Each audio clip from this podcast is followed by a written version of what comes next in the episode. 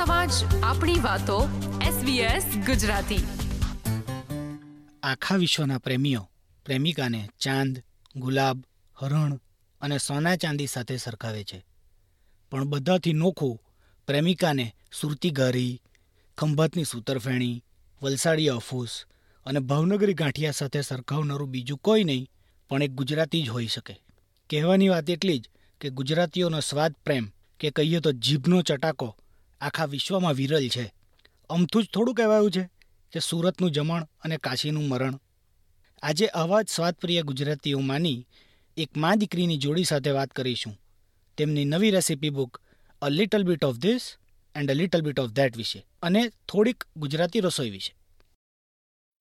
તો જયશ્રીબેન અને લક્ષ્મીબેન, તમારું એસબીએસ રેડિયો ગુજરાતીમાં હું સુશાંત દેસાઈ સ્વાગત કરું છું. તમે જે રેસીપી બુક લખી છે તેને જે પ્રતિસાદ મળ્યો છે અને તેને જે સન્માન મળ્યું છે તેને માટે ખૂબ ખૂબ અભિનંદન. થેન્ક યુ આ રેસીપી બુક લખવાની પ્રેરણા કે વિચાર તમને કેવી રીતે મળ્યો?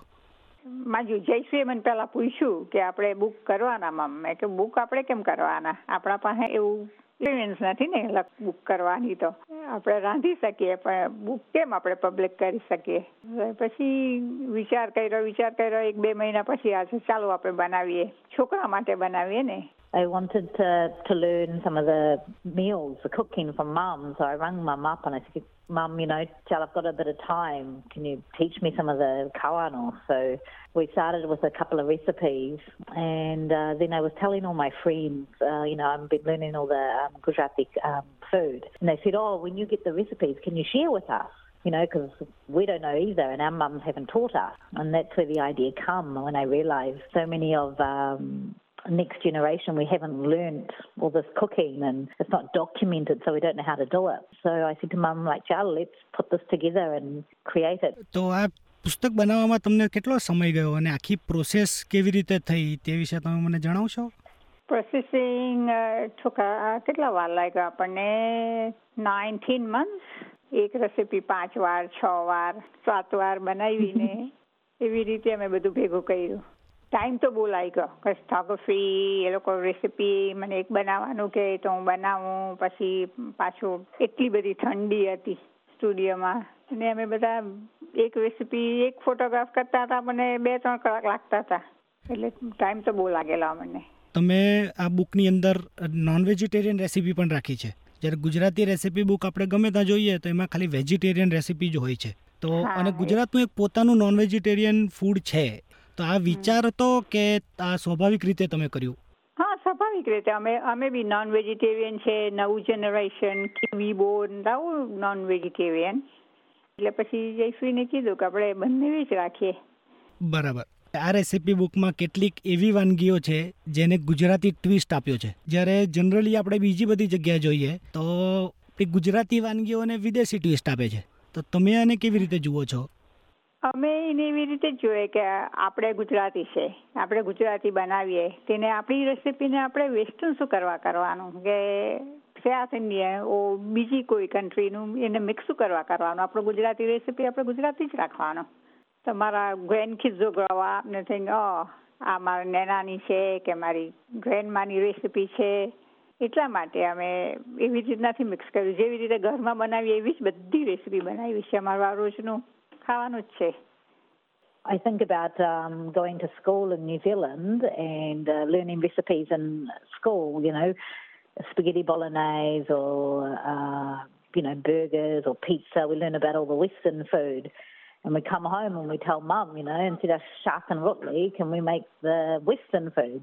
But then we, we like our masala, we like uh, spicy flavours. So we invent um, sort of things like masala lamb pie, where અને લક્ષ્મીબેન તમે અત્યારે જણાવ્યું ને તે મુજબ અત્યારે ગુજરાતી રસોડામાંથી આપણી પરંપરાગત રસોઈઓ હવે લગભગ લુપ્ત થઈ રહી છે. જે રેસીપી દાદીઓ બનાવતી તે આજે હવે લગભગ બનતી જ નથી. જે આવનારી પેઢીઓ છે તેની પાસેથી તો આખી ધરોહર છીનવાઈ જશે. તો આ આપણે જાળવી રાખી શકીએ તેને માટે તમે શું કહેશો?